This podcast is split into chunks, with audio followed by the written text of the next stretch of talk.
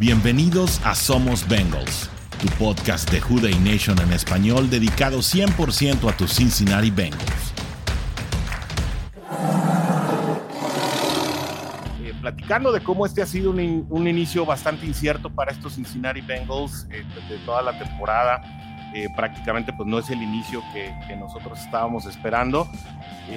y, bueno, esto creo que queda muy patente y queda reflejado en, el, en, la manera en que se gana este último partido contra los em, Seattle Seahawks, en el que, bueno, en un inicio la ofensiva tiene un inicio vertiginoso y nos da a pensar que sigue em, pues en el ritmo que habían establecido de alguna manera en el partido contra los, eh, contra los Cardenales de Arizona. Eh, y bueno, pues en ese momento eh, estábamos ya de alguna manera anticipando que contra Seahawks, a pesar de una defensiva que, insisto, había dado pues realmente buenas exhibiciones a la defensiva, especialmente en este partido contra los gigantes de Nueva York, con los cuales pues, prácticamente hicieron lo que quisieron con esa línea defensiva, perdón, línea ofensiva, y habían conseguido 11 capturas en ese partido, por lo que se anticipaba que Pete Carroll y sus discípulos pues eh, ejercieran eh, mucha presión sobre Joe Burrow una vez que eh, establecieran la manera en que iban a plantear el juego defensivo. de manera que pues prácticamente después de esos dos primeros drives en los que logran Em, pues llevarse dos anotaciones en particular.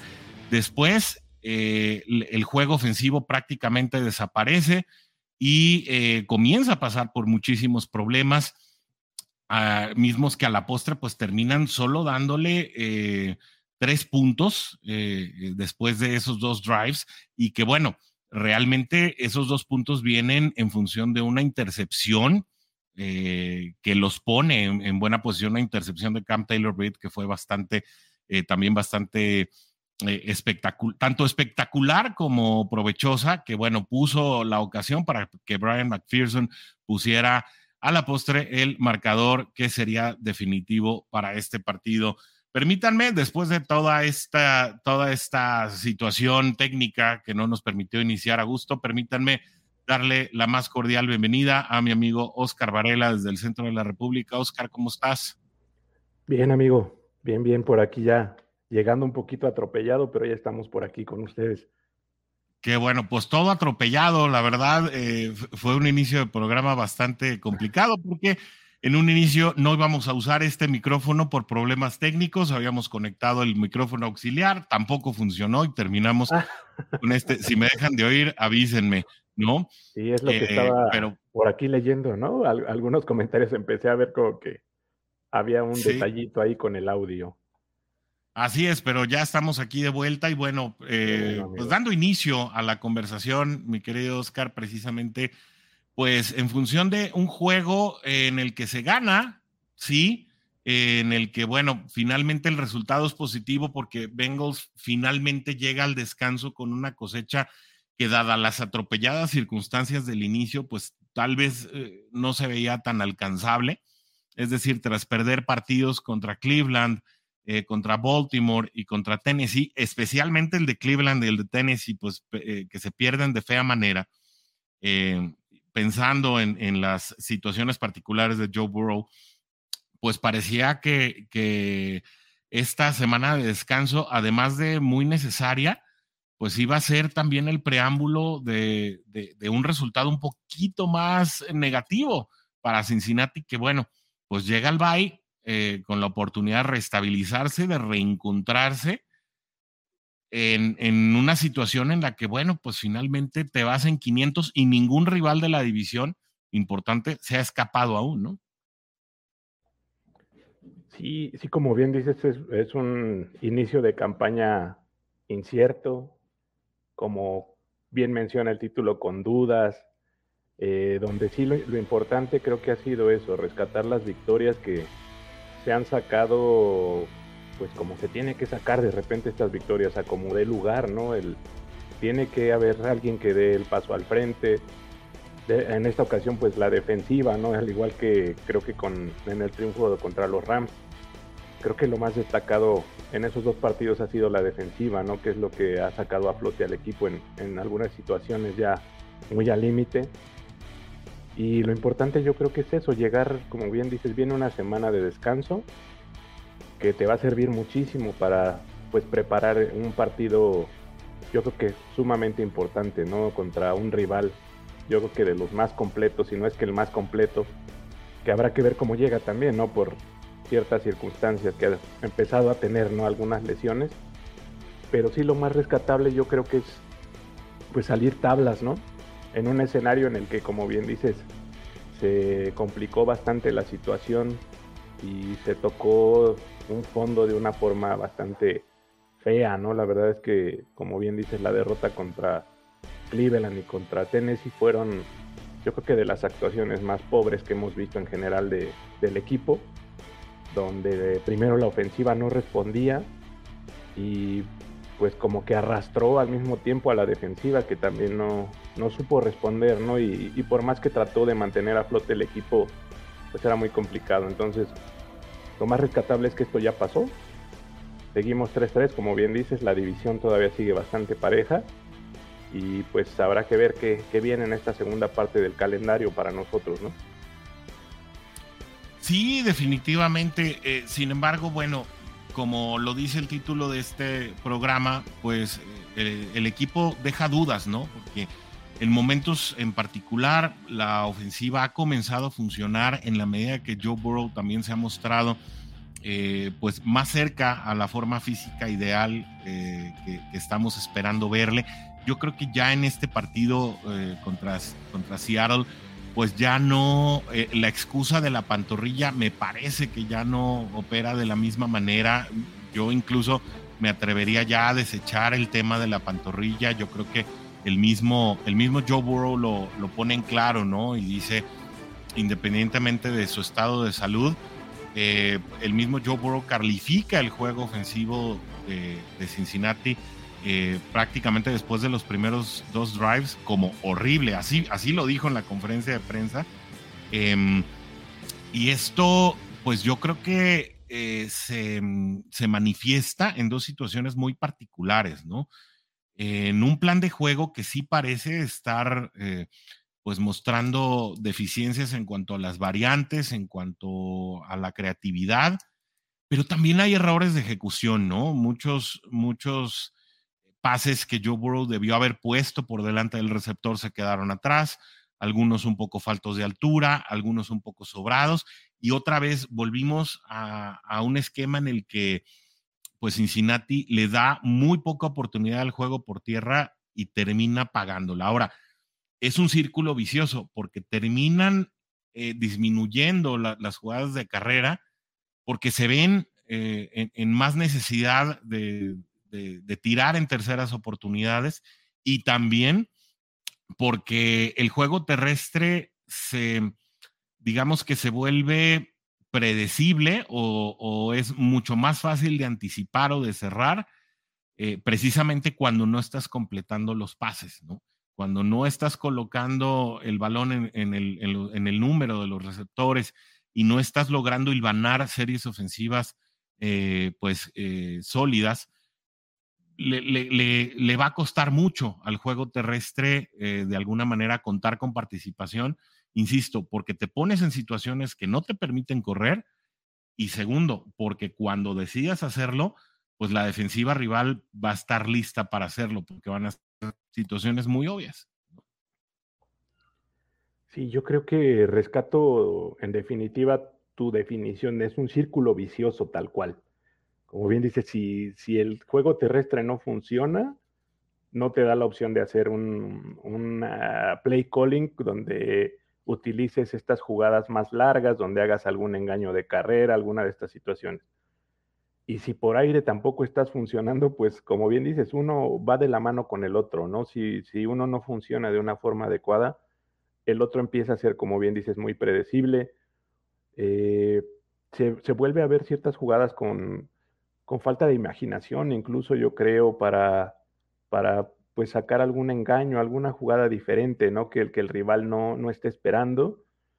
Eh, no han funcionado. Por ejemplo, la situación del ala cerrada, yo creo que sigue siendo, sin ser el arma principal ni nada, nada por el estilo, pero creo que el ala cerrada ha sido nula, realmente esa posición ha sido nula en este arranque de temporada.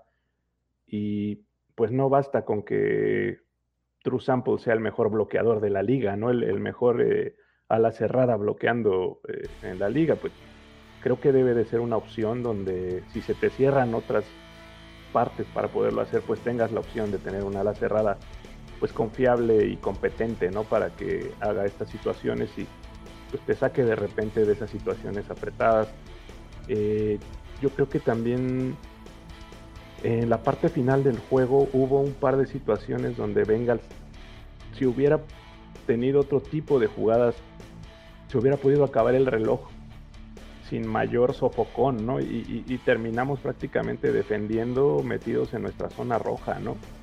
Ah, cuando la, serie previa arrancas con un pase por ahí muy extraño, ¿no? Cuando falta muy poco tiempo y, de repente esa serie en la que podías comerte dos o tres minutos, que era lo que restaba, de repente te comes menos de un minuto, ¿no? Y le tienes que volver a entregar el, el balón al rival y lo dejas en una situación favorable para que pues todo se conjugue para lo que pudo haber sido un desastre al final, ¿no?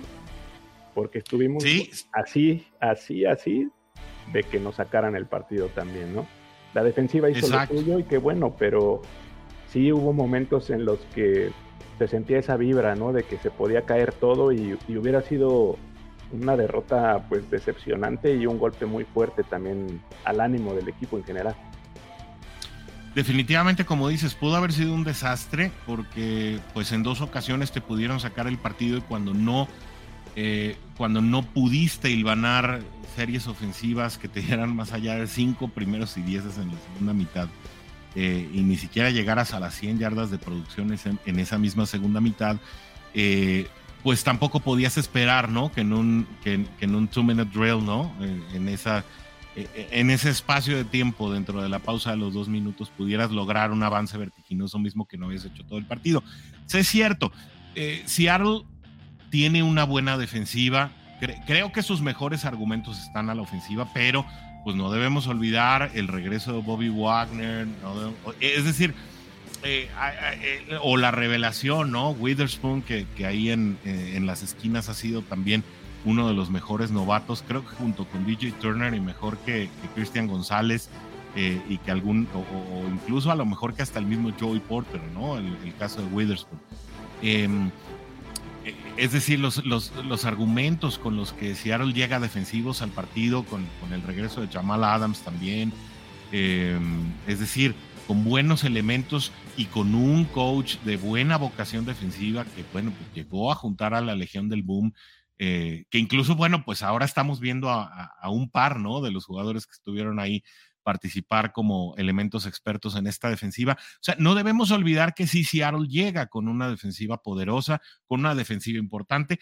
En, estadísticas tal vez no la mejor de la liga en este momento, pero eh, sí con... Eh, sí con muchos elementos que le dan un dolor de cabeza a cualquier ofensivo, que minan la, la producción de cualquier ofensiva, insisto, hay que preguntarle a los Giants, ¿no? Que independientemente de lo que hayan mostrado o dejado de mostrar en esta temporada, le, le, dieron mucha pelea a, estos Buffalo Bills que los terminan derrotando, eh, no solamente por una, por una decisión muy polémica, ¿no? De un holding no marcado por ahí en el último minuto, sino también por un pésimo manejo del reloj en la primera mitad que, les evita el poder, eh, el poder anotar, ¿no? Es decir, Giants pudo llevarse ese partido dos veces eh, y defensivamente pues pudieron someter a, a, los, a los Buffalo Bills a solamente 14 puntos. Bueno, es, estos, eh, estos Seahawks sometieron a, a, estos gigantes a 11 capturas y, prácticamente nulificaron su, su, ofensiva. Bueno, también hay que anotarlo, no estaba Saquon Barkley en ese partido, pero bueno, eh, obviamente aplicándolo al tema de, Cincinnati y sí eh, sabiendo o reconociéndoles lo positivo que, pudieran tener tanto a la ofensiva como a la defensiva, eh, Cincinnati deja muchísimas dudas y especialmente a la ofensiva por, por los factores que ya, creo que ya, eh, ya recalcaste muy bien, ¿no? El, ala cerrada, pues no es una posición que esté marcando la diferencia. Irv Smith prácticamente no está siendo productivo y esto precisamente lo está notando las coordinaciones defensivas rivales que no le han puesto cuidado a la posición, le juegan zona a la, a la, a la posición de ala cerrada y bueno, pues eso finalmente le da una, eh, pues, pues le da un elemento extra ¿no? A las, a las defensivas rivales, un comodín para, para poder acomodar mejor sus piezas, sabiendo que, bueno, pues simplemente hasta que no produzca eh, e, esta posición del ala cerrada en el, en el, juego ofensivo, pues simplemente no va a suceder absolutamente nada. Y bueno, pues a esto yo creo que agregarle que, que T. Higgins está teniendo una, una temporada de contrato francamente de pesadilla, yo creo que es la peor pesadilla el hecho de lesionarte, tener un mal partido, eh, que te lancen pocos pases, que tu ofensiva no esté caminando. Eh, eh, eso obviamente se va sumando y acumula a, situaciones pues, de imprecisión, de falta de ritmo, que parecía habían quedado atrás en el partido contra, contra Arizona, pero que bueno, al enfrentarte, insisto, equipos con otro nivel de productividad o de capacidad, pues eh, pues definitivamente te ponen, te ponen en una situación muy complicada. Vamos, Oscar, eh, con, los, con los comentarios para darle salida y pues bueno, seguir con los temas que, nos ocupan hoy, ¿no? Sí, sí, sí. Eh, muchas, muchas gracias a todos los que nos ayudaron ahí con el tema del sonido, pues para mí es imposible saber cuando estoy solo, ¿no? Siempre les digo al inicio del programa, no estoy solo, pero ahora sí estaba solo y pues ni hablar. Eh, gracias, así avísenos cuando nos vean solos, sobre todo. ¿no? Eric Castañeda dice Jude desde la Cleta, eso, qué bueno, qué bueno verte por acá, como siempre, mi buen, mi buen Eric Ili Castañeda. Eh, Carla Alonso Navarro, ya usando el hashtag de confianza, ya nos dice somos Bengals, si no fuera por la defensiva hubiera sido un domingo de terror. Sigue la incertidumbre de que el equipo no encuentra estabilidad en su juego. Les envío un cálido saludos a todos, reportándome como cada martes desde acá, desde Zapopan, Jalisco. Qué bueno tenerte por acá. Saludos, Carla. Adrián, Adrián Macedo dice, difícil situación al no encontrar balance en nuestra ofensiva, pero viendo a los otros 31 equipos podemos respirar y decir, Jude. Eh, de terror, tanto así. José Luis Díaz guarda la calma, pues, ¿no? Mi amigo, José. Eh, Martín Casados ya anda por aquí, dice buenas tardes, saludos a toda la nación, porque somos Bengals, juegazo de la defensa, estuvo en otro nivel, parece que no está bien Burrow o el esquema no está funcionando, o a lo mejor un poco de todo, mi querido Martín. Lo mejor, pues, es haber ganado. Dice el Warrior que ya llegó, ya anda por allá en Texarkana. ¿no? Saludos para ti, mi buen Warrior. Qué bueno que andas, eh, aunque sea en los comentarios. ¿no? Aquí, un pues, abrazote. Ya sabes. Un abrazo, mi querido Warrior. Carlos aquí no dice, también creo que no debe buscar nada más a Chase. Los demás también juegan y falta un ala cerrada dominante, no hay un corredor que ayude a Mixon. Bueno, es que, a ver, pues cuando hay ocho jugadas terrestres, la verdad es que, pues, aunque tenga siete corredores, ¿no? Sí, no, no, no, eh, no, no. Eduardo Ramírez dice... para correr no vas a producir, obviamente, ¿no? Y con todo y lo que platicamos del dato, ¿no, amigo? De que Mixon consiguió pobremente esas 38 yardas que le ayudaron a llegar a ser ahora el, tercer lugar, ¿no? Histórico en, yardas con los Vengas en yardas por tierra. Pero fue, o sea, digamos, creo que fueron 14 veces las que le dieron el balón, ¿no? Algo así. Sí, no, no, bueno, es una, una cosa. Sí, sí, sí. Em, dice Eduardo Ramírez que F. Smith es malísimo. Pues sí, no, la verdad es que nomás no a comer. Esperemos que después del bye sea distinto. Dice Adrián Maceo, que me digan fatalista, pero es muy notorio que Higgins ya busca otra cosa. No sé por qué no le dan más juego a Irwin y siguen pasando penas con las recepciones. Ay, Adrián, no estoy de acuerdo.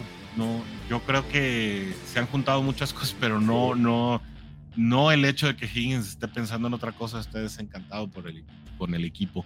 O no sé si por ahí va tu comentario por otro lado. Dice Carlos Aquino contra San Francisco, nos matan deportivamente hablando. Ese sí es un durísimo contrincante. Sé que debe jugar al 100% concentrado si se quiere ganar. Eh, sí, sin embargo, de alguna manera Cleveland dejó un mapa, ¿no? Ahí, eh, digo, eh, el mapa consiste también en que no estén Divo Samuel y Christian McCaffrey. Pero, pero bueno, por ahí lo platicábamos con el coach también en Twitter y es que en la medida que, que Brock Purdy pues tenga menos armas alrededor, lo pones a batallar, porque bueno, finalmente aunque, aunque ha mostrado buenas capacidades, pues es un, también es un chico en su segundo año eh, que apenas ha perdido un partido como, como profesional, porque lleva pocos jugados. Sí. Lleva creo que nueve partidos completos jugados en, como profesional en la NFL. Entonces, obviamente también está en esa curva de aprendizaje, está aprendiendo muchas cosas. Eh, y bueno, por ahí, si, si Cincinnati corre con la suerte de que San Francisco llegue sin dos de los principales productores a la ofensiva, que no sabemos cómo va a estar el tema tanto de Divo Samuel como de, como de Christian McCaffrey, por lo menos no por ahora, eh, pues eh, si Cincinnati corre con esa suerte, pues tendrá, creo, un poco de mejores oportunidades, pero tiene que balancear más su juego. Eh, Eduardo Ramírez nos dice, Yoshibash será la nueva arma de Joe, de Joe Burrow junto con Jamar Chase. Bueno, pues eh, puede ser. De entrada ya pudieron, ya pudieron darle un pase de anotación. Em, ahí, ahí el tema de Bash, pues es también la posición en la que juega, ¿no? Él juega en el slot, entonces él tiene que compartir eh, de repente los snaps con Tyler Boyd, que también de un buen juego, así que eh, veremos también cómo funciona esto también. Insisto, es un novato y hay que, hay que, hay que darle también el beneficio de la duda. Eric Ili Castañeda, último comentario del bloque, nos dice, bueno, la defensa de Seattle creo es la número uno en defensa por tierra. Sí, eso es verdad.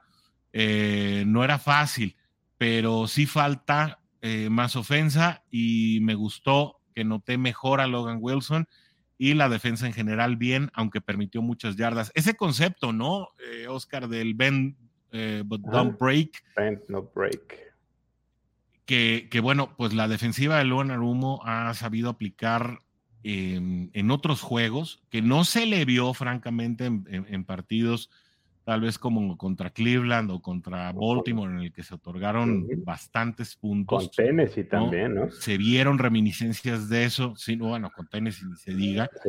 Hicieron lucir a Tennessee, lo decíamos aquí, como un equipo de primera categoría, ¿no? Y, y finalmente, el hecho de que empiecen a tener partidos como el que tuvieron contra Rams, que, bueno, hay que verlo, ¿no? Es, una ofensiva que produce después de todo, con la sorpresa de Puka y ahora ya con el regreso de Cooper Cup, que afortunadamente pues no, no nos tocó enfrentarnos a él. Bueno, eh, apenas empezamos a ver que, que, la ofensiva te pueda dejar dentro de ciertos partidos, pero ¿qué va a pasar cuando la ofensiva no funcione? Va a funcionar la ofensiva y y yo creo que aquí la discusión sería, mi querido Oscar, si vamos a estar esperando que alguna de las dos escuadras te mantengan el juego, cuando la constante, eh, tal vez en la temporada pasada era, bueno, eh, sí había ocasiones en la que una escuadra salía un poco, como decimos aquí en México, al quite por la otra, pero uh, pues un equipo completo es aquel en el que tanto la ofensiva como la defensiva pues logran sacar el partido cada quien eh, pues cuando les, cuando les toca brincar en los snaps, ¿no?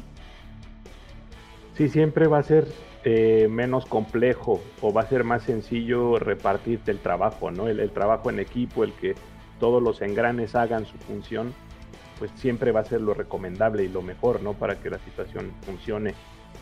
Eh, sí, es, difícil que alguien se tenga que echar al hombro de repente al equipo, ¿no? Cuando eh, sucedió, por ejemplo, en estos partidos que mencionábamos cuando de plano es nula la producción ofensiva y la defensa tiene que sacar la cara, pues es muy pesado, ¿no? Porque si no anotas, ya lo hemos dicho, si no anotas ni un solo punto, pues con un gol de campo te ganan, así de simple, ¿no?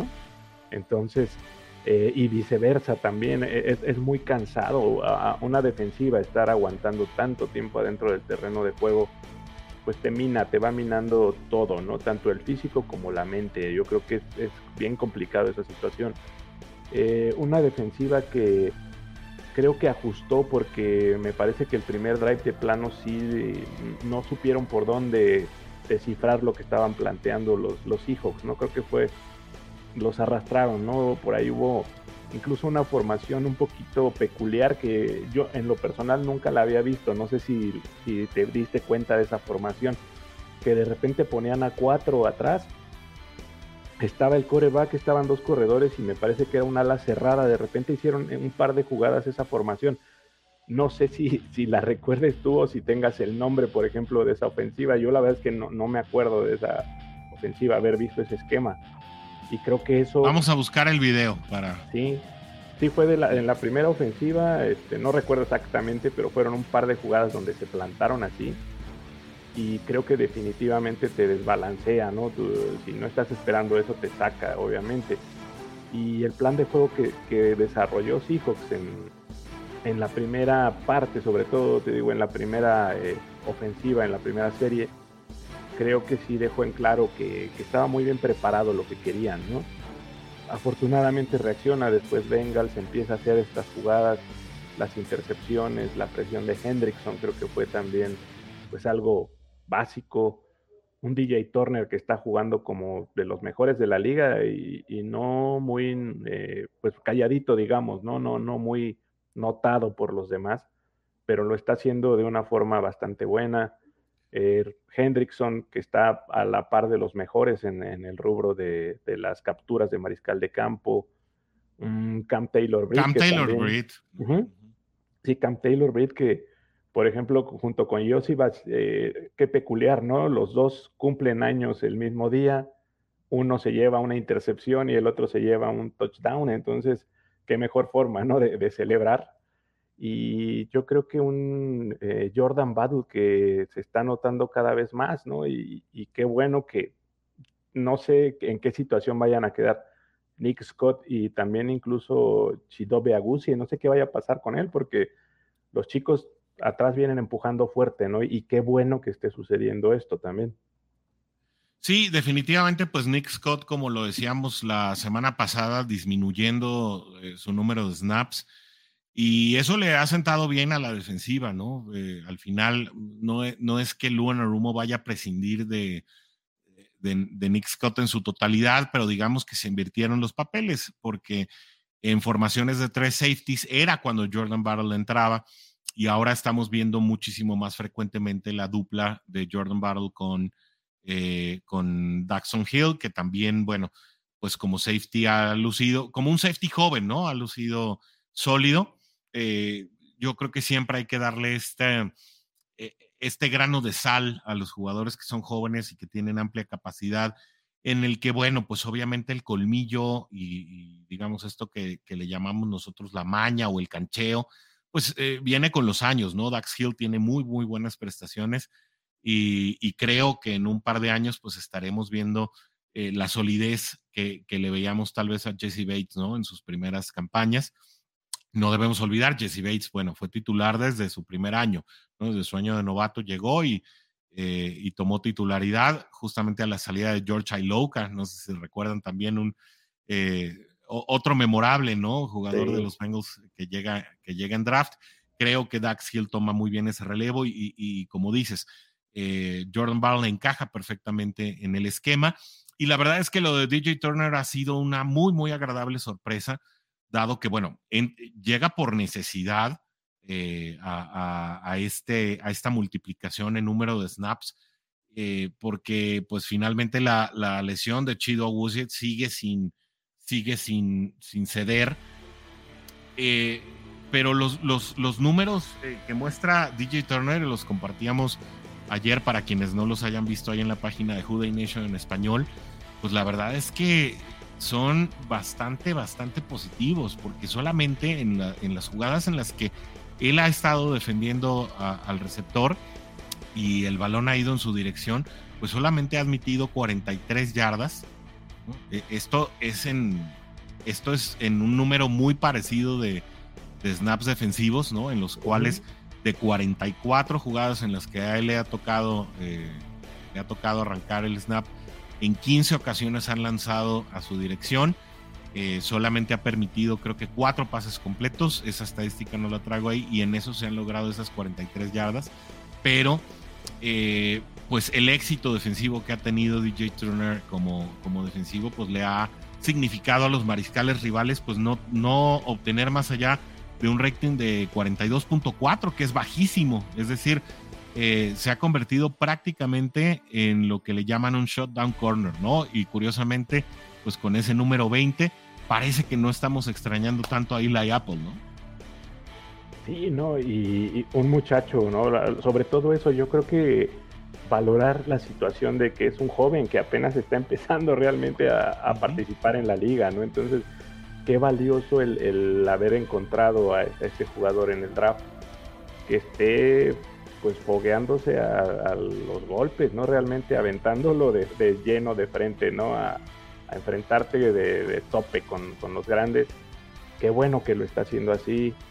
Eh, será importante esto que siga desarrollándose, que siga jugando y pues eres menos dependiente de algún jugador más veterano, ¿no? Que le das a lo mejor oportunidad también de descansar un poco más, de refrescarse un poco más durante el partido. Y pues la verdad que, que, agradable, ¿no? Ver, ver a estos chicos que pues están sacando la cara por el equipo. Y yo creo que poco a poco se tiene que ir conjuntando ya toda esta situación sí es complicado lo que estamos viendo, como bien dices, el hecho de, remar con solo un remo es, más pesado, obviamente, ¿no? Yo creo que tiene que ser un equilibrio, tiene que ser un equipo balanceado, lo que debemos de ver después de este bye. Yo creo que deben de trabajar en toda esta parte.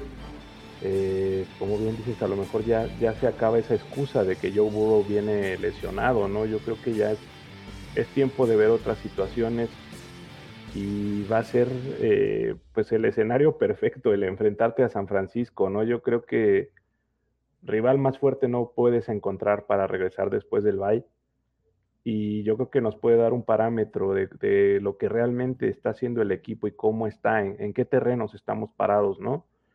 Eh, sí, definitivamente, como bien decías hace un momento, yo creo que Cleveland ya te dejó por ahí algún algunas pistas que puedes aprovechar, ¿no? Y eso es importante. Yo creo que el escautear, el ver eh, la parte de la película será muy importante para que Bengals también pueda plantear un juego que, que pues se ponga al tú por tú con, con, San Francisco, ¿no? O que saque a relucir sus mejores eh, armas y se empiece a notar este equipo que ya debe de despertar en esta situación, porque eh, ya se te fue el primer tercio de la temporada y ya es complicado, ya son 11 partidos los que quedan, ¿no? Entonces hay que empezar a sacar ya dividendos, hay que empezar a ver ese equipo que todos deseamos y que sabemos que está ahí, ¿no?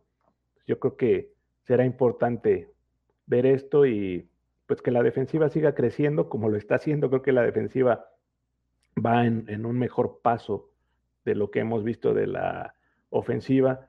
La ofensiva creo que ha sido más errática, ¿no? Ha sido más una cuestión de un sube y baja y lo que buscamos yo creo que es eso, una estabilidad, ¿no? Y será importante ver qué suceda. Eh, dentro del equipo, pues no sabemos, realmente ya los, los puntos finos no los conocemos, ¿no? Pero definitivamente creo que pues el coach, eh, el equipo de cocheo, el staff de cocheo debe de saber por dónde, por dónde atacar y debe de saber pues que siempre hay cosas que mejorar y será importante este lapso de tiempo prepararse muy bien porque pues se viene un, partido, el más complicado yo creo que ahorita de la temporada, en definitiva. Y yo no dejaría de hablar de la defensiva sin, sin hacer mención del notable trabajo eh, que se ha hecho en las últimas semanas también con la línea defensiva. Si bien se sigue fallando o se sigue batallando cuando DJ Reader tiene que salir a tomar un respiro, es decir, eh, de repente las inclusiones de Zach Carter y de Jay Tufele pues siguen teniendo tal vez algunos signos de interrogación, ¿no? Y no, y no nos dejan muy claro eh, de, qué trata el, juego de la línea defensiva cuando no está eh, DJ Reader ahí presente. Yo creo que el caso de BJ Hill y, una jugada en particular que es precisamente la última captura, en la que, eh, según dicen en las entrevistas, tanto él como Sam Hubbard, pues se organizan precisamente para, para hacer un señuelo y, de esa manera poder eh, pues aterrizar, ¿no? como, como se dice en inglés, y lograr precisamente esa captura, una captura a la que llegan los dos, ¿no? Eh, yo creo que es bien interesante precisamente de ir descifrando cómo la defensiva tal vez ah, de una manera un poco más veloz va llegando al juego que, que, está buscando precisamente el staff de cocheo. Eh, Brian Callahan estuvo en, en, algunos programas, el primero de ellos, Lockton Bengals, ha estado platicando un poco con la prensa acerca de cómo pues todavía la ofensiva no ha logrado encontrar el juego que están buscando, es decir, eh, la evolución que, tanto Zach Taylor como Brian Callahan pretendían inyectarle a, la ofensiva de Cincinnati para esta temporada, pues es una situación que aún no ha llegado y precisamente eh, en función de ello es que están eh, pasando por tantos problemas a la ofensiva. Tal vez este cambio de filosofía como el que anticipábamos no le vendría muy bien a Baltimore y que estamos viendo que le está costando también mucho trabajo, em, pues es algo que, también está faltando en la evolución de Cincinnati. Y eso eh, precisamente, pues yo creo que pone en relevancia el hecho de que a nivel defensivo, pues estés dependiendo de estos nombres eh, de un juego que a pesar de que tiene individualidades, ya lo dijimos, ¿no? DJ Reader, DJ Hill, Trey Hendrickson, Sam Hubbard, Em, Logan Wilson, Jermaine Pratt, eh, ahora las inclusiones, bueno, Cam Taylor Britt, Dax Hill y las inclusiones, ¿no? Ahora de, DJ Turner em, y de, y de eh, Jordan Battle, ¿no? Para completar, creo, esa rotación ofensiva prioritaria, eh, pues van a marcar la pauta de, de, una defensiva que ya se está acomodando, insisto, de manera más veloz. Em, pero que entonces nos hace pensar si esta, si esta ofensiva, pues tal vez deba retomar algunos elementos que tal vez querían evolucionar para este año eh, y que no se están alcanzando, o en su momento, eh, si la defensiva va a aguantar para esperar a que este juego ofensivo se establezca en las evoluciones que, que, insisto, Brian Callahan por lo menos en la narrativa está planteando como que eran parte del plan eh, de Cincinnati para 2024, pero pues que en, que, en lo práctico pues están sucediendo creo que en episodios muy aislados y que no te alcanzan para completar los partidos y que eso se puede convertir en un problema mayor en la medida que siga avanzando la temporada.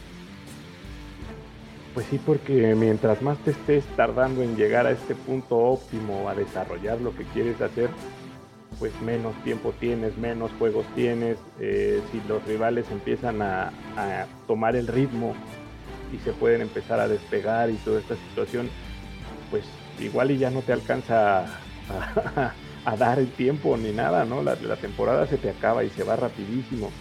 Y yo te diría, por ejemplo, una frase que menciona mucho, si no está descompuesto, ¿para qué lo arreglas, no?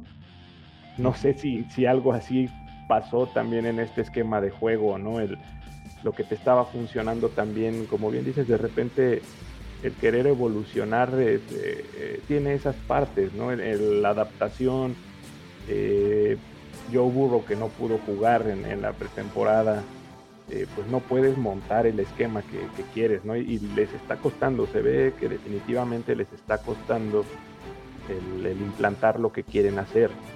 Ahora, como lo hemos dicho siempre aquí, el, rival de enfrente cuenta, ¿no? Y, yo creo que quizá, quizá fue menos, eh, menos notorio contra un equipo como los Cardinals, que creo que es otro nivel al que, el que tienen, em, el que lo que enfrentaron ahora con Seattle, que tampoco creo que Seattle sea el, el top de la liga, ¿no? Pero sí sí te hace ver diferente y, te hace ver mal en ciertos espacios del partido, ¿no? Te hace ver muy inoperante, ¿no? Y, es complicado esta parte, como bien dices, si, si, no, si no termina de engranar y de arrancar el, ataque, pues te complica todo, ¿no? Como bien dices, la defensiva va a aguantar hasta donde ellos puedan, ¿no? Y qué bueno que han podido estar sacando partidos, pero puede haber un momento en el que no, no puedan responder, ¿no? Y que, pues, no puedan aguantar el ritmo, no puedan mantenerte en el juego.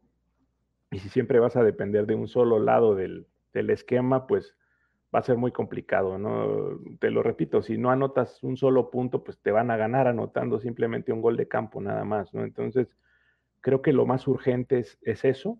Como bien dices, creo que la evolución de la defensiva va caminando en un paso pues normal y, creo que lo estamos viendo, pero sí es urgente, yo creo que a partir de pues que regresen ya a la acción después de este bye, creo que será importante empezar a ver ya una evolución más marcada de la ofensiva y que sea un crecimiento ya constante, ¿no? Un, avance, un proceso que ahorita yo creo que es lo que ha pasado, depende mucho de lo que estás enfrentando, ¿no? Yo creo que en base a lo que tienes enfrente se está desarrollando esta ofensiva, ¿no? De repente si tienes una defensa que no es tan fuerte, pues de repente luces muy bien, ¿no? Pero si de repente te plantan un esquema ofensivo, un defensivo, perdón, que se te complica, pues luces como el peor equipo de la liga, ¿no? Entonces esto no, no puede ser, no puede pasar que, que des estos cambios de dirección tan bruscos, ¿no? Sí, sí, definitivamente, y sobre todo, pues también eh, cuando te enfrentas a equipos que tal vez tienen estadísticas en las que pues no son, no son realmente poderosos. Es decir, esa dicotomía que decíamos, bueno, Tennessee contra Cincinnati lució como, como un equipo netamente funcional, ¿no? Y lo visto en Baltimore fue completamente disfuncional. Eh, allá en Londres, ¿no? Eh, vimos a un equipo que pues literalmente no opera ni de la mano de Ryan Tannehill ni de la mano de PJ Walker. Em, ahora, te vas a las estadísticas, si bien, si bien decía Kerry Kelly Castañeda, bueno, a la defensiva Seattle Tavis en algunos departamentos aventaja, bueno, a la ofensiva eh, eh, es una de las cinco peores ofensivas por pase, ¿no? Eh, y, por tierra la historia pues no es tan diferente, ¿no?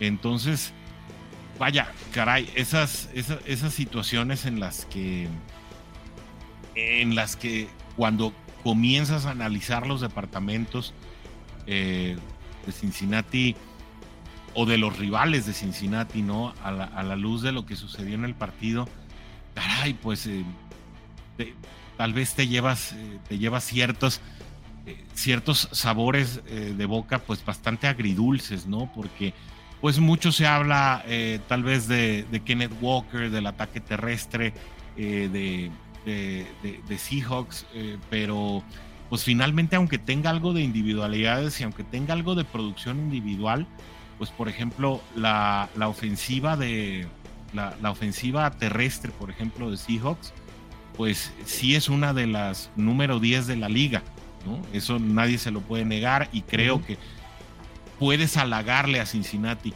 que lo contuvo en ese, en ese sentido, ¿no? El haber, el haber logrado, eh, pues, eh, el, haber logrado mantener discreto el ataque, el ataque terrestre de unos Seahawks, eh, que, insisto, tal vez son unos de los 10 mejores de la liga, pero pues que su ataque aéreo pues prácticamente ha sido, a pesar de tener a DK Metcalf, y a pesar de tener a Jackson, Jackson Smith en Jigba, ¿no? A, pesar de, de, las, de las serias individualidades que tiene y que tal vez Gino Smith de repente te dé buenos juegos, pues es, apenas uno de los, eh, en, cuanto a yardas, ¿no? Con, con 1232 yardas conseguidas, pues es apenas eh, uno de los, de los, de los 15 mejores en la liga, ¿no? Entonces, cuando empiezas a, analizar estas situaciones del, eh, pues de, de manera, de manera muy puntual, pues, caray, insisto, estas inconsistencias, pues no son, no son, creo, el equipo que estábamos esperando eh, tras haber transcurrido seis, semanas en la NFL. Y yo creo que este, esta semana de descanso es precisamente una, yo creo que es un, momento de, de, de, reevaluar, de recapitular para estos Cincinnati Bengals y decir, ¿sabes qué? Pues empezamos de cero, prácticamente estamos en ceros eh, ningún rival de la división realmente ha podido despegarse. Caray, pues eh, si algo va a suceder es ahora, ¿no? Y, si no vemos a unos Cincinnati Bengals distintos en partidos muy complicados como lo son estos partidos que vienen contra, contra San Francisco y después contra Buffalo, el primero de visita y el segundo en casa, además en horario estelar, yo creo que ya no vamos a ver a Cincinnati más allá de las aspiraciones, ¿eh? más allá de que si pueda calificar o no pueda calificar. Yo creo que ya no veremos a Cincinnati desarrollar por lo menos eh, en esta temporada el fútbol que querían desarrollar, ¿no? Yo creo que estos dos partidos serán la tónica de ya el cierre con el que lo deberemos jugar. Ojo, no estoy diciendo si van a ganar o si van a perder, ¿no? Sino el fútbol que vayan a estar desarrollando. Sí, porque ahí entra en, en, relevancia, creo que el tema de qué tan importante es cómo pierdes o cómo ganas un partido. Como bien dices, yo creo que más allá del resultado que se tenga, será importante este accionar del equipo y ver hacia dónde está apuntando en general, porque como bien dices, creo que ahorita estamos pues así, así tal cual como el, eh, como el equipo, perdón, en, cero.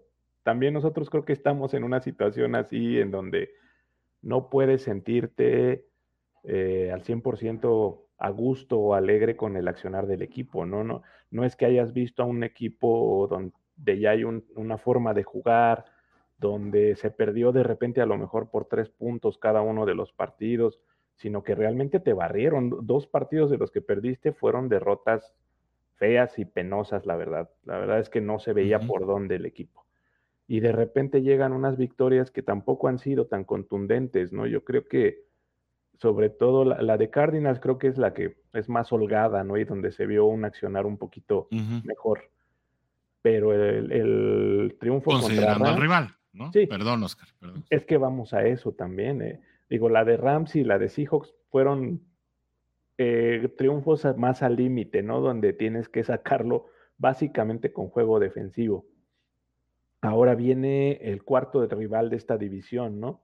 En fila nos han tocado prácticamente los cuatro de esta división de la, de la nacional, donde creo que definitivamente el más fuerte es el que viene ahora, ¿no? Que es San Francisco los otros tres rivales que son contra los tres que se ha ganado, pues tampoco es que sean la elite de la liga, ¿no? Entonces, es, quizá engañoso el tema, ¿no? De que Bengals sí ha ganado y qué bueno que ha ganado.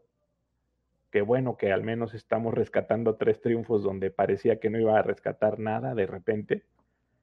Eh, Además, se ganan tres de los últimos cuatro, ¿eh? Digo, eso también hay que resaltarlo. Es una pequeña racha, ¿no? Pero yo creo que importa mucho eso que dices, el, cómo se gana, contra qué rivales se ha ganado. Eh, yo creo que es eso. Si, ganas momentum en, cuanto al tema de, como bien dices, ganas tres de cuatro. Qué bueno, es una estadística que donde te puedes anclar y de la cual te puedes agarrar para decir, bueno, vamos funcionando, vamos avanzando pero el accionar no ha sido el, óptimo, ¿no? Yo creo que no nos podemos engañar en ese aspecto, ¿no? Que te digo, qué bueno que se ha ganado, pero la verdad es que la forma de ganar no, no ha sido la que todos esperábamos, ¿no? Como bien dices, creo que una temporada que arrancaba con otras expectativas desde, desde que estábamos platicándolo antes de que empezara, ¿no? Creo que todos teníamos a estas alturas, incluso veíamos quizá un 6-0 de arranque, un 5-1 lo habíamos pronosticado también por aquí y de repente las cosas no, han salido para nada como las hubiéramos pensado. Eh, no, no me atrevería a decir que en este momento Cincinnati es un contendiente real ¿no? A, a, ganar el Super Bowl, ¿no? Digamos, creo que puede avanzar a los playoffs, pero no, no creo que le alcance con lo que está desarrollando como para plantarle cara a los equipos grandes y a los que son realmente contendientes en este momento. Entonces, eh, no quiere decir que tampoco que, pues como decíamos, que dejemos de apoyar al equipo ni nada de esto, ¿no? Simplemente hay que pues plantar los pies en la tierra, ¿no? Y ver lo que está pasando y que definitivamente tiene que haber por ahí un movimiento de tuercas para que esto funcione de mejor manera, ¿no? Yo creo que si cierras de una forma buena y, y ganando de formas más convincentes, estarás más cerca de lograr el objetivo que todos queremos, ¿no? Y yo creo que eso es lo importante, que el accionar se vea diferente y que el equipo se vea ya más amalgamado y más engranado, sabiendo a lo que juega, ¿no? Porque de repente a lo mejor lucen hasta extraviados. Ahora, Bengals corre con mucha suerte, porque mientras la narrativa que teníamos en la pretemporada, no, no se me sorprendan, ¿eh? No me van a decir, ¿cómo que con suerte? espérenme un poquito. Mientras la narrativa que, veníamos desarrollando durante la pretemporada era que, bueno, la, verdadera competencia iba a estar en la conferencia americana, la realidad es que incluso los equipos que están dominando la americana pueden perder con cualquier equipo. ¿De quién estoy hablando? De Kansas City y de Miami, ¿no? De ahí, francamente, todos los demás muestran cierto nivel de inconsistencias, ya sea por lesiones o ya sea por, eh, por un juego, insisto, que no ha llegado tal vez a su máximo nivel de desarrollo. Y aquí, bueno, estoy hablando no solamente de Cincinnati, sino estoy hablando, por ejemplo, de los Jets, que traen una gran defensiva, una pero gran defensiva que, los, eh, que les permite eh, permanecer en los partidos con, generando o controlando a las ofensivas rivales, siempre estar por debajo de los 20 puntos, que, que era una situación que Cincinnati tenía tal vez eh, hace un par de años, ¿no? En algunos destellos también del año pasado, que, que, que, si lo sigue consolidando así como fue contra, contra Seattle, que insisto, también es una gran defensiva, eh, pues eh, tal vez va a poder permanecer en la competencia, insisto, porque al final, si Pittsburgh pierde su juego de esta semana, situación que no es muy lejana, pues prácticamente tienen eh, la misma, van a tener la misma marca. El mismo récord, sí. Van a estar, ajá, van a estar los dos equipos en 3-3. Eh, pues Baltimore ya se te fue a 4, ¿no? Eh, también, también Cleveland ya se te, fue, se te fue a 4. Sin embargo, estás a un juego de distancia, ¿no? Y, bueno, insisto, si desarrollas la segunda parte de tu campaña de distinta manera y, y ganas esos juegos divisionales contra esos rivales. Va a ser importantísimo barrer la serie contra Pittsburgh, cosa que es más fácil decirla que hacerla, ¿no? Eh, pero, pero bueno, si vas desarrollando precisamente toda esa, eh, todo ese fútbol eh, situacional y vas aprovechando esas condiciones, pues digamos que podrías permanecer en la conversación porque los equipos fuertes están en la, en la nacional, ¿no? Estamos hablando de San Francisco, estamos hablando de Filadelfia, que ambos perdieron el invicto esta, este fin de semana. Eh, pero hay equipos que ya podemos ir descartando de la conversación y que tal vez lucían mejor, ¿no? Para este año, eh, como lo es prácticamente todo el resto de la, de la oeste de la americana, ¿no? Eh, insisto, salvo Kansas, que tampoco ha desarrollado un fútbol dominante, que sí, cuando tienes a Chris Jones, a Travis Kelsey, a Patrick Mahomes, pues tal vez que, lo demás no ande tan bien puede pasar desapercibido, pero finalmente eh, no es un equipo tan completo como lo vimos en, otros años, ¿no? Incluso eh, pasando por problemas en, temas de línea ofensiva y protección a Mahomes con todo lo que ello conlleva.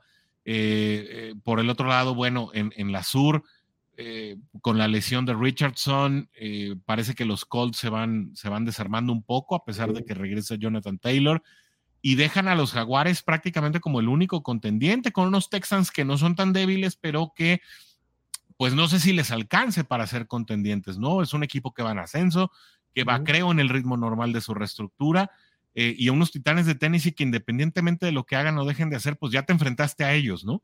Entonces, eh, digamos que ya, ya no son parte de la conversación.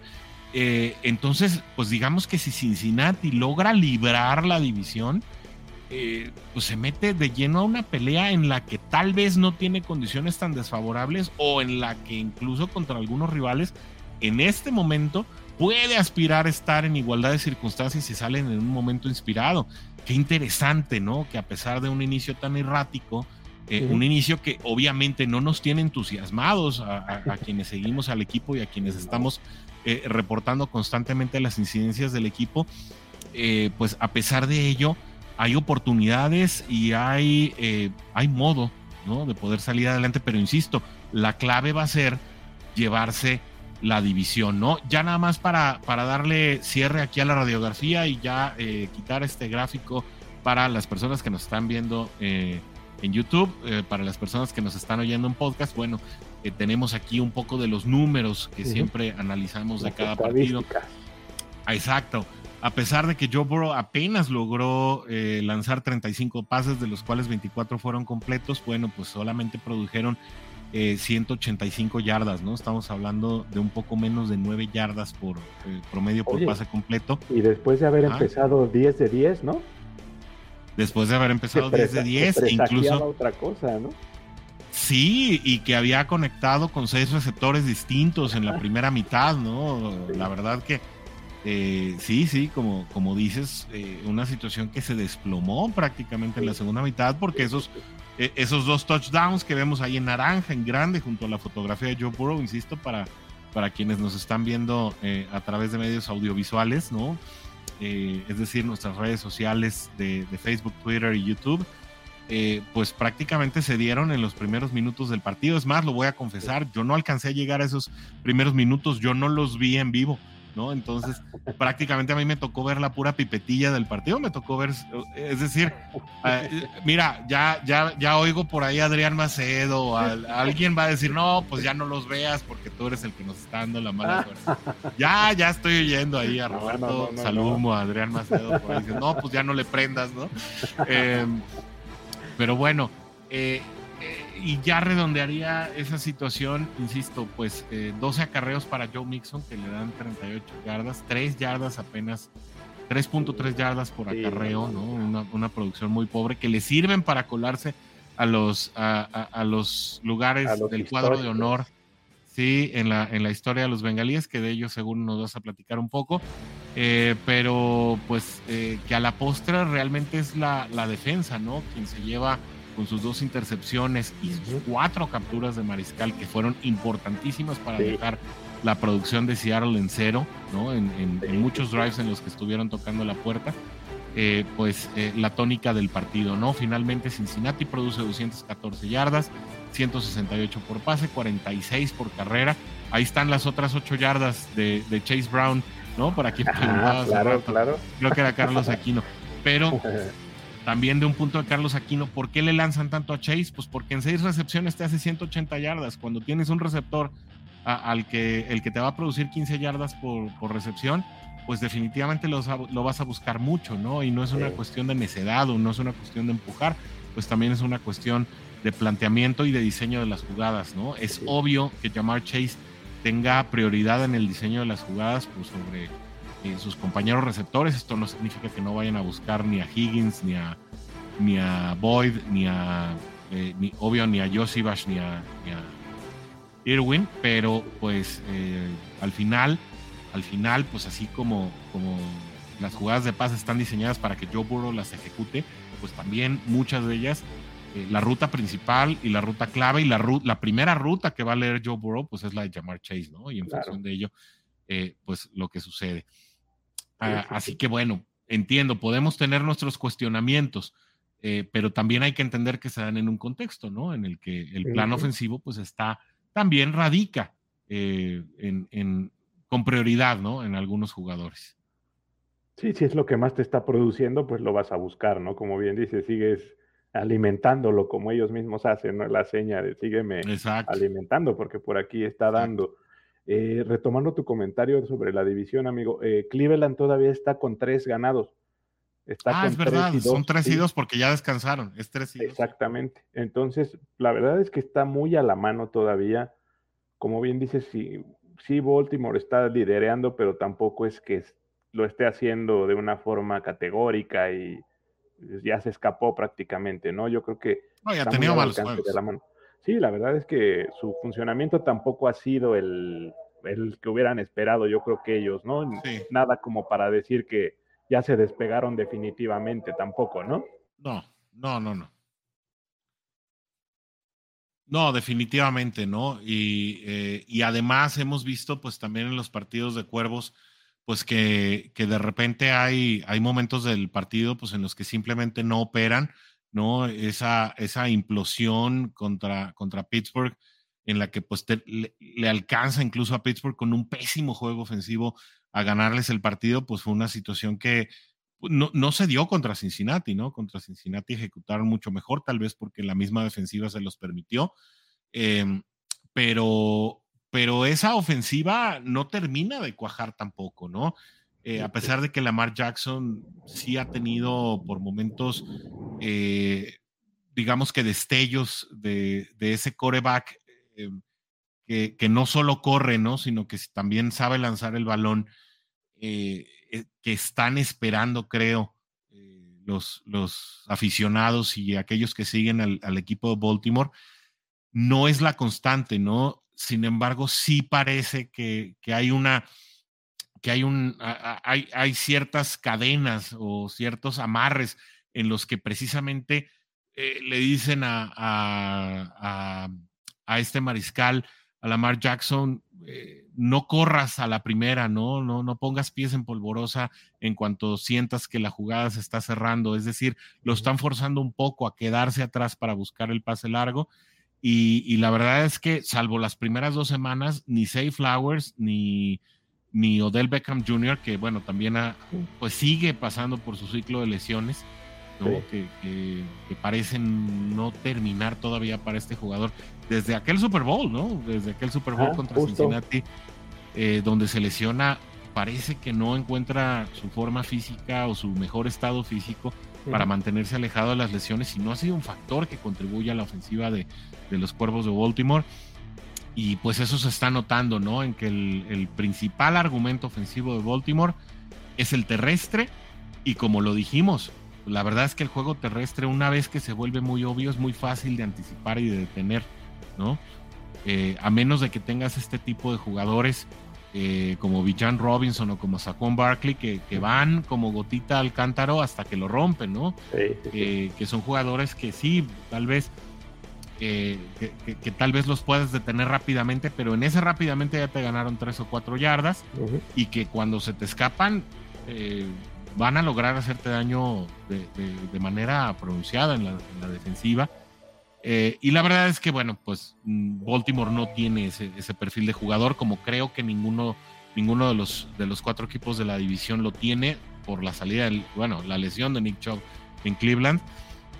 Y, creo que, eso le está afectando mucho a Baltimore para que sí, si bien luciendo tal vez el fútbol más sólido de la, de la división en este momento, pues no ha logrado tampoco consolidarse como tal porque pues ha, perdido encuentros también dentro de la división eh, y eso creo que le da una oportunidad otra vez importante a Cincinnati, ¿no? Eh, de Sean Watson en una situación bastante poco predecible ahí en Cleveland, eh, recibiendo autorización médica para jugar, pero no sintiéndose él en condiciones de jugar, una polémica ahí con Kevin Stefanski de la cual pues se puede leer mucho entre líneas, pero de la que poco se ha hablado claro.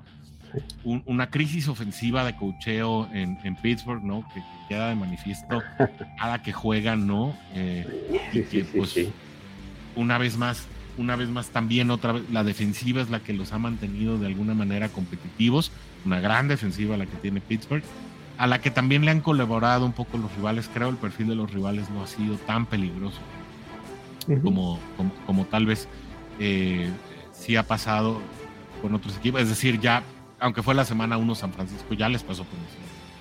Eh, incluso con Highsmith, eh, TJ Watt y, y, se me fue se me fue el nombre del, otro lineal ofensivo. Em, ahí jugando todos, ¿no? En, en, el mismo momento. Sí pues otra vez Cincinnati en, capacidad de competir, pero si logran las dos escuadras estar en no solo en el nivel que les hemos visto, sino en el nivel que se esperaba que tuvieran para esta campaña. Sí, sí, sí. Lo, que te digo, yo creo que es importante ver cómo va a accionar el equipo después de esta semana de descanso. Y lo, lo, principal es eso, que empecemos a notar una evolución ya definitiva, ahora sí, sobre todo del lado ofensivo para que veamos esto, ¿no? Que, que, hay bases sólidas con las que pelear por, por otra situación. Como bien dices, eh, afortunadamente estamos en, en, la división que, pues, ah, quizá no es tan fuerte como la habíamos también pronosticado al principio de la temporada, ¿no? Las circunstancias no se han dado como para que sea un equipo, te digo, tan dominante que de plano se haya despegado, perdón, de la, de la división. Entonces, ante esta paridad, eh, como decía Ted Carras, era muy importante cerrar este span con un 3-3 y no, no haberte ido con un 2-4. Sí. sí, sí, absolutamente. Eso fue, es lo básico y creo que de lo más rescatable, ¿no? Qué, qué bueno que estamos tablas a esta altura, pudiendo haber estado en otra situación más desfavorable, ¿no? Y qué bueno que, como bien dices, quizá lo que lucía más complicado, ¿no? Que era incluso la conferencia americana como tal, pues la estamos viendo muy pareja, ¿no? De repente algunas situaciones engañosas que nos están dando, de repente equipos como los Tejanos, ¿no? Que yo creo que no esperábamos que, estuvieran ganando tantos partidos como lo están haciendo. Eh, un, Titanes, como bien dices, que pues creo que ya su última carta se jugó. Yo creo que ya no, no tienen posibilidad de, de mejorar. Se ha visto un equipo pues jugando mal, lamentablemente como bien dices, te deja ese mal sabor de boca, el decir es un equipo que no está jugando bien y sin embargo le ganó a Bengals de una forma muy fea, ¿no? La verdad. Eh, ¿Qué más? Eh, pues Kansas de repente por ahí metido en polémicas, ¿no? De que le están favoreciendo, por ahí se habla mucho del arbitraje.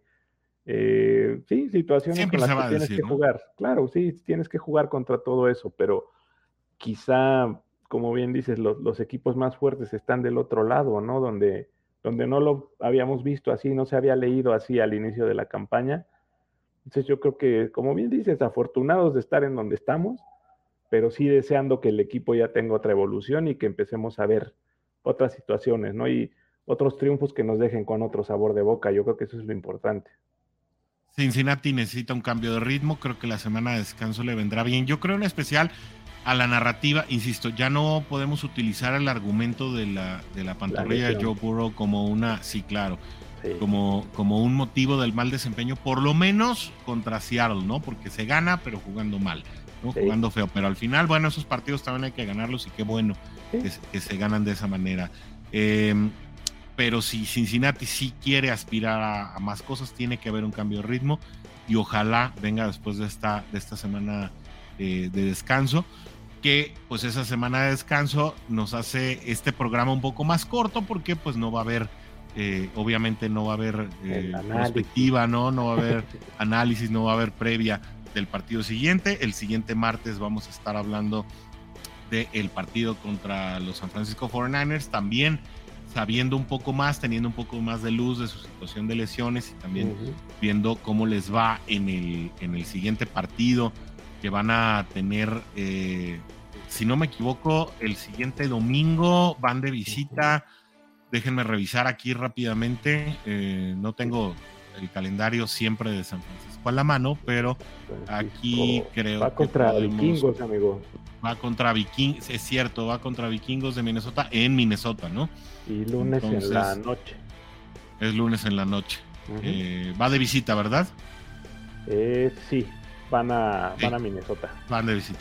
Y ahí, bueno, eh, pues van a estar enfrentando un equipo que ya también tiene eh, sus propios problemas que contar, ¿no? Con Justin Jefferson en la lista de lesionados, eh, pues tal vez viene una, una debacle en el equipo. Se anticipaba que podían cambiar a Kirk Cousins ya, pues no aspirando a mucho, ¿no? Habiéndose deshecho de Dalvin Cook, no teniendo a Justin Jefferson, un posible cambio de Kirk Cousins tenía sentido para comenzar una reconstrucción muy temprana, eso lo decíamos en, el punto G y en W Radio el jueves pasado.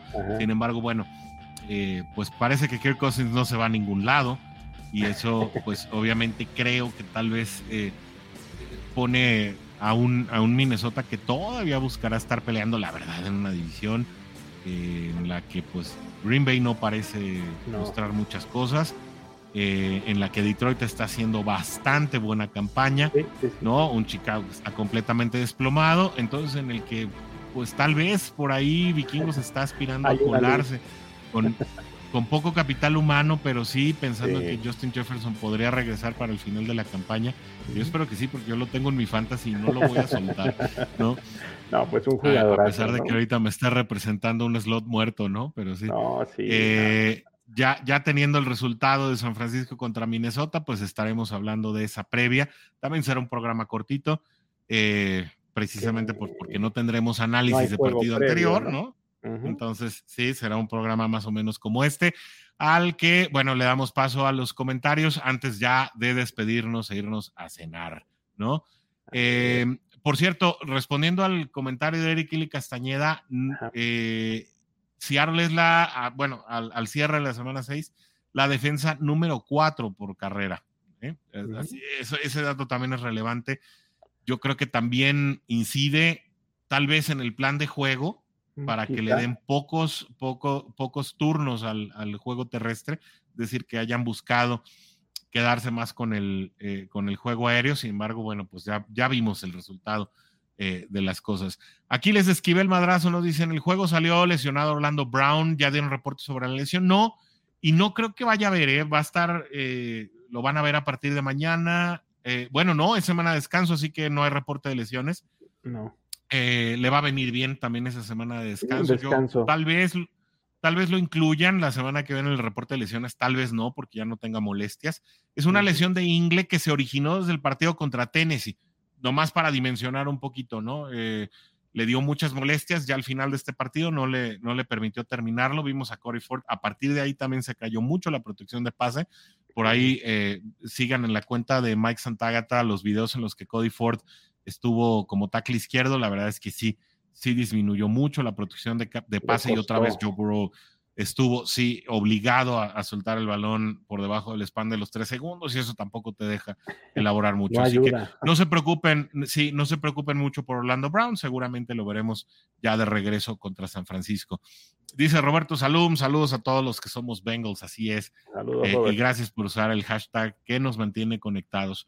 Garfield Barrera nos dice, el equipo no tiene ningún backup para Joe Burrow es el problema, es lo que veo temporada tras temporada. Bueno, pero no había, no había razón para sacar a Joe Burrow en este partido, ¿no? Es que Joe Burrow no va a salir si no es lesionado, ¿eh? Digo, nunca, nunca verán a Zach Taylor, o, porque ya vas ganando, o porque no lo quieres exponer, porque vas ganando el partido eh, por, por ya como aplanadora, ¿no? Pero que, que, saquen a Joe Burrow por tener un mal juego, la verdad es pues que apuesto doble contra sencillo. Sí, no, no pasó en, los juegos contra Cleveland y contra Tennessee. ¿Qué, qué peor juego podías haber Hasta lastimados estaban. Sí, sí, sí. Pero fíjate, es importante, yo creo que es importante retomar un poquito nada más esta situación, amigo. Sí, creo que sí es importante tener un backup competente o medianamente competente para que te saque adelante ahí las, las papas del fuego, como dicen de repente, ¿no? Totalmente, amigo, pero no ese es el problema. Digo, perdón, Garfield, por contradecirte, pero no es ese, no ese es el problema ahorita de la producción ofensiva. Sí, no creo que vaya por ahí, aunque sí es un punto importante a tocar, ¿no? Como bien dices, sí, debe de haber alguien atrás que pues pueda mover de una cierta forma al equipo en dado caso de que se necesite, ¿no? Pero esa es la tarea de Joe Burrow. Sí, sí, sí, por el momento sí. Así que bueno. Eric Ili Castañeda dice: Amigos, tengo fe en Burrow y el equipo. Le vamos a ganar a los Niners con todo. Y Divo Samuel y Christian McCaffrey. Hude. Órale, órale. Ya está. Yo comparto tu optimismo. dice José Luis Díaz: Ese juego demostró la realidad de los 49ers. No son imbatibles, no son infalibles. Así que yo sí confío en que se puedan traer el triunfo de allá. Eso. Pues insisto, el mapa de ruta ya está puesto, ¿no? Eh, Bengals no tiene a Miles Garrett, ¿no? Eh, sí, no. Y a Sadario Smith, pero sí tiene a Sam Hubbard, a DJ Reader y a Trey Hendrickson. sí, sí, sí, sí, tiene. Y le saben llegar a Purdy. Sí, sí, sí. Eh, e insisto, comprometiendo, comprometiendo al coreback puedes lograr muchas cosas y, y Bengals tiene con qué hacerlo. A Narumo puede encontrar el plan. Ya hablaremos de eso la semana que viene, ¿no? Claro. Eh, pero pero sí, la clave para San Francisco ha sido, es y será el juego terrestre, especialmente con McCaffrey. Es un jugadorazo. Eh, y, esta, esta lesión en la cadera eh, lo puede tener fuera dos semanas, pero también lo puede tener fuera seis semanas hasta que se determine la gravedad de la lesión. Pues creo que va a ser muy determinante en las aspiraciones de San Francisco en los próximos juegos, sin olvidar que Kyle Shanahan, la verdad, en el duelo de coaches ofensivos, sí le dan una vuelta a Brian Callahan, aunque se peinen igual. Digo, parecido. ¿no? muy parecido. Shanahan contra Callahan, eh, pues va a ser un duelo en el que, en el que Shanahan definitivamente trae muchas más tablas. ¿no? Sale como líder, ¿no? Sale aventajando ahí realmente. Sí, sí, sí, va a ser el rival a vencer. Narrativa que le queda bien a Bengals. ¿eh? Ahora salió como favorito Seattle y mira, cubrieron la diferencia, ¿no? que decíamos. Eh, Roberto Salum dice, tengan fe, tenemos fe, eso sí. La, fe se pierde hasta que llega el cuarto cuarto y ya parece que no va a avanzar la cosa, ¿no? Dice, en este juego todo puede pasar y si no, ¿cómo nos fue con los invictos en el Survivor? Pues bueno, en el Survivor ya, ya yo ya valí, ¿no? Yo ya quedé fuera del Survivor porque ya acumulé mis dos strikes. Eh, y sí, pues yo le puse, yo le, Me imagino Roberto Salón. No, yo iba con, San Francisco. Yo, le, puse que San Francisco le ganaba a Cleveland y me imagino que Roberto le puso a, Eagles. A los Eagles. Igual que yo. Y pues mira, pues ahí está. Y, la otra es que Tulio me quitó el invicto en el. Yo iba invicto en el Fantasy de jugadores. Sí, y Tulio me ganó ayer en la penúltima jugada del, partido de Dallas. Sí, estuvo muy bueno. ese, enfrentamiento estuvo muy bueno. Ahí, cerramos este con todo. Dice Adrián Macedo, en el juego pasado fui uno de tantos que aplaudió por el jalón de oreja que le dio Burrow a Travion Williams. ¿Será que Zach Taylor necesita mostrar ese carácter? O sea, yo, yo diría que sí, pero no sé si lo vaya a hacer. Dice José Luis Díaz, señores, así como empezamos de ráticos, había que ganar y ponerse parejo contra el récord de, ganados y perdidos.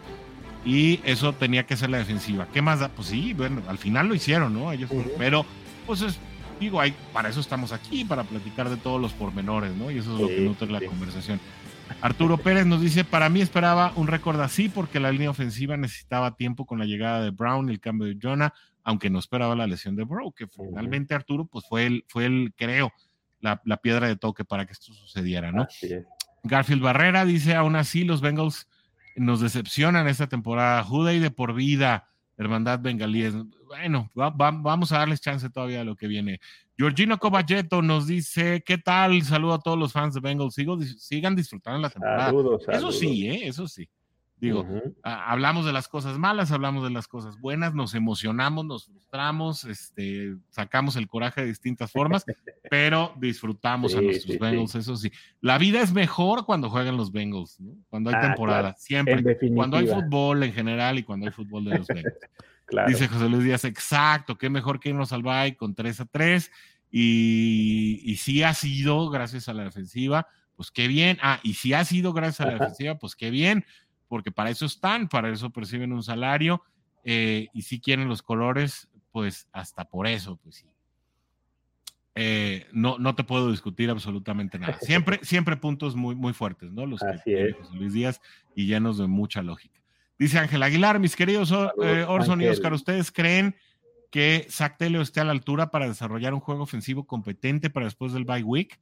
Eh, ya que tiene más días para analizar y preparar esas jugadas, pues la evidencia nos dice que sí, si nos basamos en los años anteriores, sí, pero esos altibajos, esas situaciones eh, en, particular que han sido erráticas, sobre todo en inicios de campaña, pues nos ponen en relevancia sí si esta temporada va a poder levantar como los anteriores o no. Yo creo que ahí radica eh, gran parte de la pregunta, ¿no, Oscar?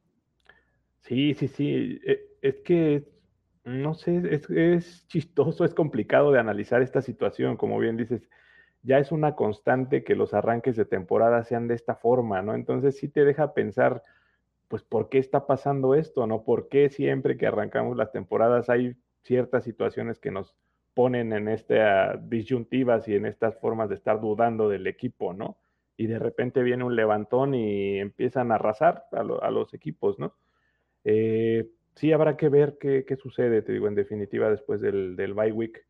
Habrá que ver si Zach Taylor pues puede dar este paso adelante de nuevo y sacar lo que él tiene, o, si el equipo se amalgama ya de mejor forma para que todo funcione como, como esperamos, ¿no? Y que nos vuelvan a dar un cierre de temporada como los que hemos estado acostumbrados los últimos años, ¿no? Hay, hay que recordar que el año pasado fueron 10 u 11 partidos en fila ganados, ¿no?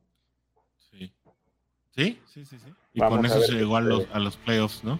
Así es. Eh, Elías González nos dice, estará difícil, se adelanta siete días en el tiempo, Elías González dice, estará difícil contra 49ers, tengo toda la fe, 30-27 gana Bengals, órale. Se sacarían la, una espina, ¿no? De hace dos temporadas precisamente en las que, en, la, eh, en el que hay un juego también contra San Francisco. Eh, también en San Francisco, sí, muy bueno, el que Bengals cierra bien, pero no le alcanza. No, ese, fue en Cincinnati. fue en Cincinnati, Pero cierra muy bien el partido, pero no le alcanza para llevárselo. Dice Roberto Salum que él perdió con Eagles. Bueno, espero que haya sido tu, primera, tu primer tache. El mío ya fue el segundo y yo ya quedé fuera. Velas ya. Igual sí, yo, ya peleé ahí. Ya me fui en el Survivor. Em, en, los otros dos no ando tan mal, ¿eh? En los otros dos ahí ando. Ya no sé cómo quedé en el de. en el de predecir el equipo que gana, pero andaba, andaba ahí empatado en primer lugar. Va muy parejo eh, todo, amigo. Creo que, creo que ya es un amigo que creo que ya me dieron baja. Pero no estamos cerquita a uno, a uno o dos partidos. Está muy apretado. Pero me fue muy mal esta semana en ese, en el pique. Me fue muy mal esta semana. Pues me fue muy mal en el fantasy en general, porque pues ya quedé eliminado del Survivor, me fue mal en el pique y me ganó Tulio en el. Un saludo, eh, por ser Irapuato, Guanajuato, mi buen Tulio. Que va a ver este partido en la repetición. Dice, ¿es el peligro lo que despierta a Zach Taylor? Pues no sé. Le gusta la No sé si sea el peligro o como dice el coach, si es que ya tiene más video. Eh, si es que, sí, claro. Mientras más ya, puede analizar es mejor, ¿no? Sí, se va sacudiendo al, gemelo. Al gemelo malvado. Al gemelo malvado, no sé, no sé, no sé en qué consiste, pero bueno. Pues eh, Veamos eh, ojalá, ojalá de verdad Zach Taylor y los Bengals le den un vuelco a esta temporada, obviamente para bien. Eh, pues amigo, nos vamos hoy tempranito. La semana que entra también tendremos un programa un poquito más corto. Eh, además estaremos transmitiendo en vivo desde la ciudad de Chihuahua, Chihuahua. Ahí andaremos para que si hay, si hay eh, miembros integrantes de la Juday Nation española en Chihuahua, escríbanos para, para hacerles pues la, más cordial invitación a ver si, si, nos acompañan o nos vemos o qué, qué hacemos.